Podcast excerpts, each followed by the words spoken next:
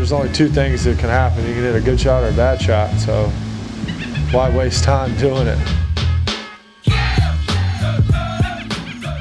What's up, everybody? Happy New Year. It is Kapalua Week, Sentry Tournament of Champions. We are very excited here at B Ball, our favorite week of the year. And the big talk right now is Jon Rahm switching to Callaway, dropping TaylorMade. We're going to be discussing what that means for this week and what it means for the season going forward. And it probably means nothing. Uh, Jon Rahm is still very, very good.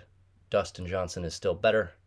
Equipment is uh, kind of irrelevant. It's just how he wants to look and how much they paid him. So uh, have a good week, all right, guys? Thanks. There's only two things that can happen. You can hit a good shot or a bad shot. So why waste time doing it?